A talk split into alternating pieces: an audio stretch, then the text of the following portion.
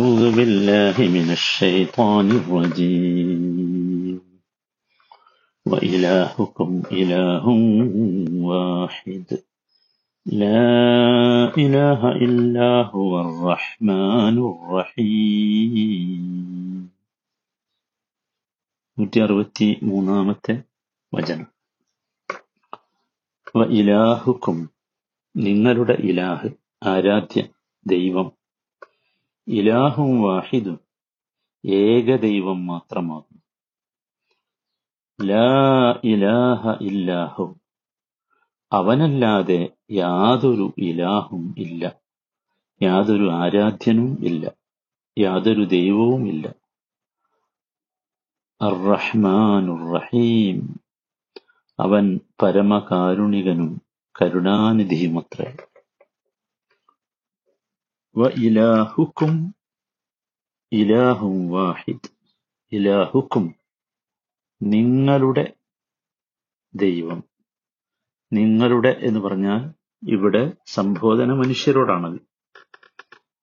അയ്യുഹന്നാസ് ഇലാഹുക്കും, ഇലാഹ് എന്ന് പറഞ്ഞാൽ ആരാധ്യൻ,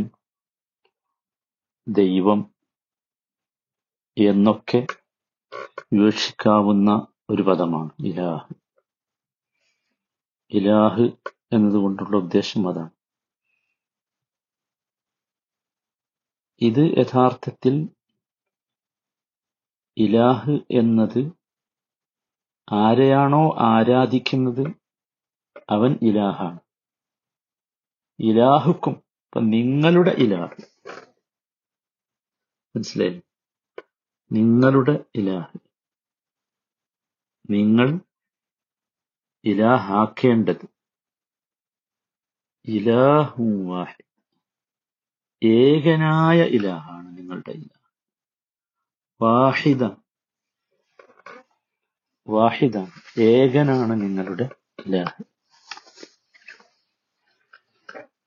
ഏകനാണ് നിങ്ങളുടെ ഇലാഹ്. നമുക്കറിയാം ഇലാഹ് എന്ന ആരാധ്യൻ അല്ലെങ്കിൽ ദൈവം എന്നൊക്കെ പറയുന്നതിന് അറബി ഭാഷയിൽ പറയും ഇലാഹ്, മനസ്സിലായി? അപ്പം ഈ ഇലാഹിന്റെ കൂടെ അൽ ചേർന്നാണ്, അൽ ഇലാഹാണ് അല്ലാഹു എന്നായത്. അല്ലാഹു,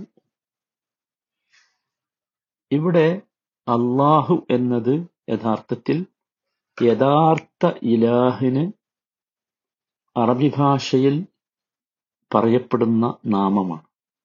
യഥാർത്ഥ ഇലാഹിന്റെ സത്താനാമം അതാണ്.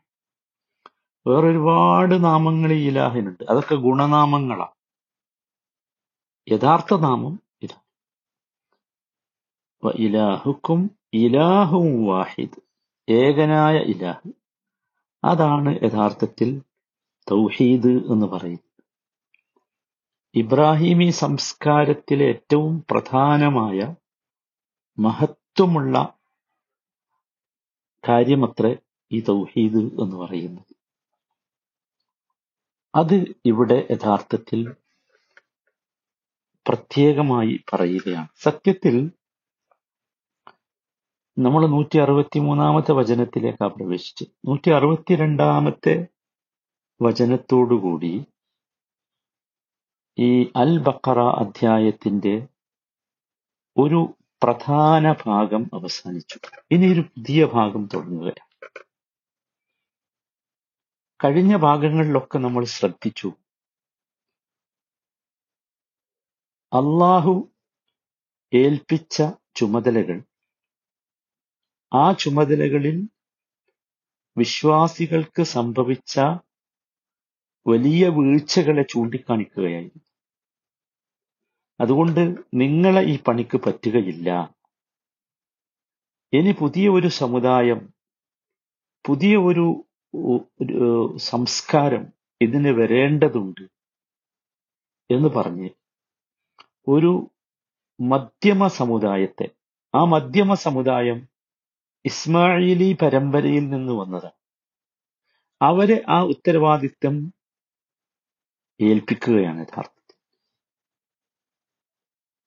മനസ്സിലായി. ഇത് യഥാർത്ഥത്തിൽ നമ്മൾ മനസ്സിലാക്കേണ്ടത് ഇനി ഇനി അങ്ങോട്ട് ഈ ഉമ്മത്തുൻ വസത്തിന്, മധ്യമ സമുദായത്തിന് ഉണ്ടായിരിക്കേണ്ട അടിസ്ഥാനപരമായ ഗുണങ്ങൾ, അവരുടെ വിധിവിലക്കുകൾ, അതൊക്കെയാണ് വിശദീകരിക്കാൻ പോകുന്നത്. അപ്പൊ അതിൽ അത് അതിലുള്ള ശരീഅത്തുകളിൽ മുൻപുള്ള ശരീഅത്തുകളിൽ ഉള്ളവയാണ്. ചില മാറ്റങ്ങളൊക്കെ ഉണ്ടാവും, ചില പരിഷ്കരണങ്ങളൊക്കെ ഉണ്ടാവും, അത്രേ ഉള്ളൂ. അപ്പോ അതിന്റെ യഥാർത്ഥ അടിസ്ഥാനം, ഒരു ഉമ്മത്തിനെ അള്ളാഹു പ്രത്യേകമായി തെരഞ്ഞെടുക്കുമ്പോൾ അതിന്റെ അടിസ്ഥാന തത്വം അത് തൗഹീദാണ്. അതാണ് ഇവിടെ ഇലാഹുക്കും ഇലാഹു വാഹിദ് എന്ന് പറഞ്ഞു തുടങ്ങിയത്. മനസ്സിലായോ? ഇലാഹുക്കും ഇലാഹു വാഹിദ് വാഹിദ് ഇത് അടിസ്ഥാനമാണെന്ന് ഞാൻ പറഞ്ഞു. യഥാർത്ഥ ആരാധ്യൻ ഏകനായ ആരാധ്യനാണ് എന്നത് ഇസ്ലാമിന്റെ അടിസ്ഥാന തത്വമാണ്. യഥാർത്ഥ ആരാധ്യന് ശേഷമാണല്ലോ കുഫർ പോലും ഉണ്ടായിട്ടുള്ളത്. അപ്പൊ അടിസ്ഥാനം ഇതാണ്. ഇനി പറയാൻ പോകുന്നതൊക്കെ അതിന്റെ ബാക്കിയുള്ള സംഗതികളാണ്. ഇലാഹും വാഹിദ്. എന്താ വാഹിദ് എന്ന് പറഞ്ഞാൽ? വാഹിദുമുണ്ട് അഹദുമുണ്ട്, രണ്ടും വേർതിരിച്ച് മനസ്സിലാക്കാം. വാഹിദ് എന്നതുകൊണ്ട് ഉദ്ദേശിക്കുന്നത് യഥാർത്ഥത്തിൽ ലൈസ ലഹു സാനിൻ എന്നാണ്. ലൈസ ലഹു സാനിൻ, രണ്ടാമനൊരുത്തൻ ഇല്ല. മനസ്സിലായി? അപ്പോ ഇലാഹുക്കും ഇലാഹും വാഹിദ് എന്ന് പറഞ്ഞാൽ ഇനി രണ്ടാമതൊരു ഇലാഹ് നിങ്ങൾക്കില്ല എന്ന് തന്നെ പറഞ്ഞു. ഖുൽ ഹുവല്ലാഹു അഹദ് എന്നുള്ളടത്ത് അഹദാണ്. എന്താണ് അഹദ് എന്ന് പറഞ്ഞാൽ? അതിലും നമ്മൾ ഏകൻ എന്ന് തന്നെയാണ് ഭാഷയിൽ, മലയാള ഭാഷയിൽ തർജ്ജമ ചെയ്യാറുള്ളത്. ശരിക്കും എന്താണ് അഹദ് എന്ന് പറഞ്ഞാൽ? ഒരു ചെറിയ വ്യത്യാസമുണ്ട് വാഹിദും അഹദും. അത് അഹദ് വാഹിദ് എന്താ നമ്മൾ മനസ്സിലാക്കിയല്ലോ. അഹദ് എന്ന് പറഞ്ഞാൽ ലൈസ മുറക്കബൻ വല മുക്കവ്വനൻ മിൻ അജ്സാ, മുറക്കബു അല്ല മുക്കവ്വനുൻ മിൻ അജ്സാ, ഏതെങ്കിലും വസ്തുക്കളെ കൊണ്ട് കൂട്ടിഘടിപ്പിച്ചുണ്ടാക്കിയതുമല്ല, കുറെ വ്യത്യസ്ത ഭാഗങ്ങൾ ചേർത്തുണ്ടാക്കിയതുമല്ല. ഖുൽ ഹുവല്ലാഹു അഹദ്, നിങ്ങൾ അർത്ഥം പറഞ്ഞു നോക്കൂ. ഇനി ആ അഹദൻ വാഹിദും അഹദും അതാണ്. മനസ്സിലായി? അപ്പൊ ഇവിടെ ഇലാഹുക്കും ഇലാഹും വാഹിദ് എന്ന് പറഞ്ഞപ്പോ നിങ്ങൾക്ക് ഇലാഹായി രണ്ടാമനൊരുത്തലില്ല. ഖുൽ ഹുവല്ലാഹു അഹദ് എന്ന് പറയുമ്പോഴോ ആ ആ അള്ളാഹു ആരല്ല, ഏതെങ്കിലും വസ്തുക്കളിൽ നിന്ന് ഉണ്ടാക്കപ്പെട്ടവനല്ല, കുറെ വസ്തുക്കൾ ചേർന്ന് ഉണ്ടായവനുമല്ല ആ ഇലാഹ് എന്നർത്ഥം. മനസ്സിലായല്ലോ? ഒരു ഉദാഹരണം കൂടി ഞാൻ പറയാം, പെട്ടെന്ന് മനസ്സിലാകാൻ വേണ്ടി ആണ്. ആ അള്ളാഹുവിന് ഉദാഹരണം പറയാൻ പാടില്ല, പക്ഷെ ഞാൻ ആ വിഷയം വാഹിദു അഹദും മനസ്സിലാകാൻ വേണ്ടി മാത്രം പറയുകയാണ്. ഇപ്പൊ ഉദാഹരണം, കസേര എന്ന് പറഞ്ഞാൽ എന്താ? ഒരു വസ്തുവിന്റെ പേരാണല്ലോ കസേര. ആ കസേര എന്താ ശരിക്കും? കസേര തടി, അതുപോലെ ആണി, അതുപോലെ ഈ സ്ക്രൂ, പെയിന്റ്, ഇതൊക്കെ പാടെ കൂട്ടിച്ചേർത്താണ് എന്താക്കുക കസേര ഉണ്ടാക്കുക, അല്ലെ? അങ്ങനെ കൂട്ടിച്ചേർക്കും. അള്ളാഹു എന്തല്ല, അങ്ങനെ കൂട്ടിച്ചേർത്തുണ്ടാക്കിയതാണ്.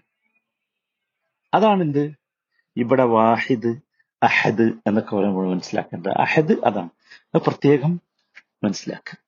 ഞാനത് പറഞ്ഞത് എന്തിനാന്ന് വെച്ചാൽ ഇവിടെ ഒരുപാട് ഇലാഹുകൾ നമ്മൾ കാണുന്നുണ്ട്, ഒരുപാട് ദൈവങ്ങളെ ഒരുപാട് ദൈവങ്ങളെ പക്ഷെ ആ ദൈവങ്ങളൊന്നും എന്തല്ല, വാഹിദുമല്ല അഹദുമല്ല.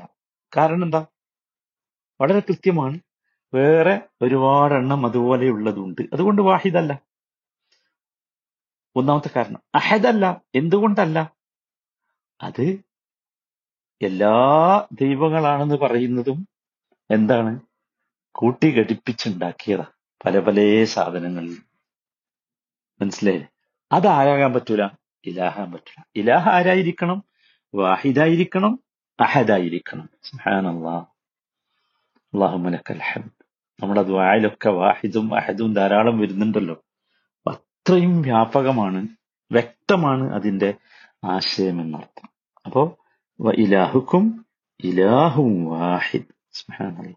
ഇനിയാണ് അതിൻ്റെ ബാക്കി അടിത്തറയിലേക്ക് പോകുന്നത്. ഇത് നമ്മൾ ശരിക്കും മനസ്സിലാക്കിയാലേ ഇനി അതിൻ്റെ ബാക്കിയുള്ള അടിത്തറയിലേക്ക് നമുക്ക് കയറി ചെല്ലാൻ കഴിയുള്ളൂ. അള്ളാഹു മനസ്സിലാക്കാൻ തൗഫീഖ് നൽകുന്നതാണ്.